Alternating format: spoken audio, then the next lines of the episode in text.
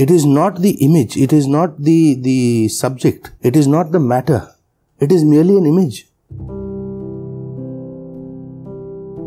ये कौन सी फ़िल्म चलती है क्यों चलती है क्यों नहीं चलती?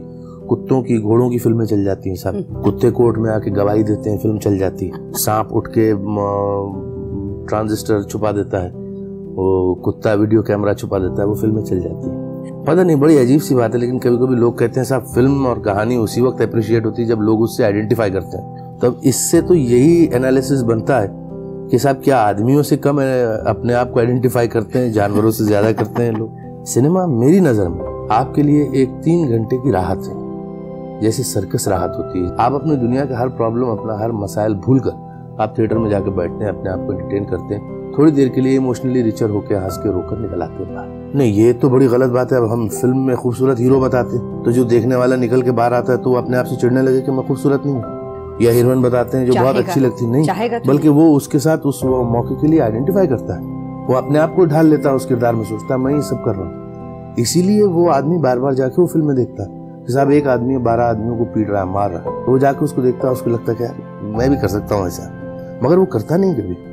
काश तो हर बात पे काश होती, काश तो ऐसे सड़क पे खड़ा होकर वो गाड़ी खूबसूरत देखे, बोले काश मेरे पास हो सकती। अब मरीन ड्राइव पे अगर कोई फकीर घूम रहा तो वो तो कहेगा, काश मैं इस बंगले में रहता या इस बिल्डिंग में रहता। काश का तो कोई जवाब नहीं, जब से इंसान जात पैदा हुई है, काश साथ लगा हुआ। थोड़ी देर के लिए वो उस कहानी का एक हिस्सा बन जाते हैं, थोड़ी देर के लिए वो वो रईसी का एक हिस्सा बन जाते हैं, अगर रईसी है फ़िल्म में। तो देखिए, हमारा प्रॉब्लम क्या है? एक जमाने में लिटरेचर जो था, वो लिखा जाता था एनवायरमेंट कल्चर उस वक्त की ज़रूरियात को देखकर, उस वक्त के माहौल को देखकर वो रिफ्लेक्ट करता था। सिमिलरली आज सिनेमा हमारे यहाँ जो बनती है, वो आजकल के माहौल का रिफ्लेक्शन है। It is not the image it is not the subject it is not the matter it is merely an image जो होता है उसको हमारी फ़िल्में रिफ्लेक्ट करती हैं।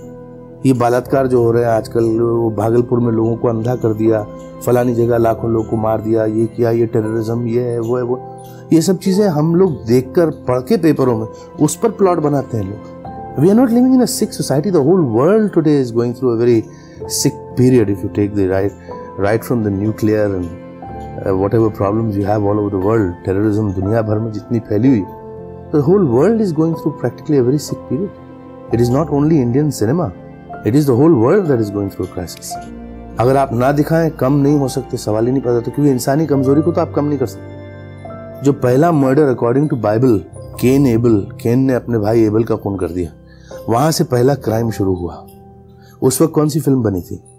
ये जो प्री हिस्टोरिक एजेस में आदमी एक दूसरे को सर पर डंडा मार के, बेहोश करके मार डालते थे, ज़िंदा गाड़ देते थे, उस वक्त कौन सी फ़िल्में थी?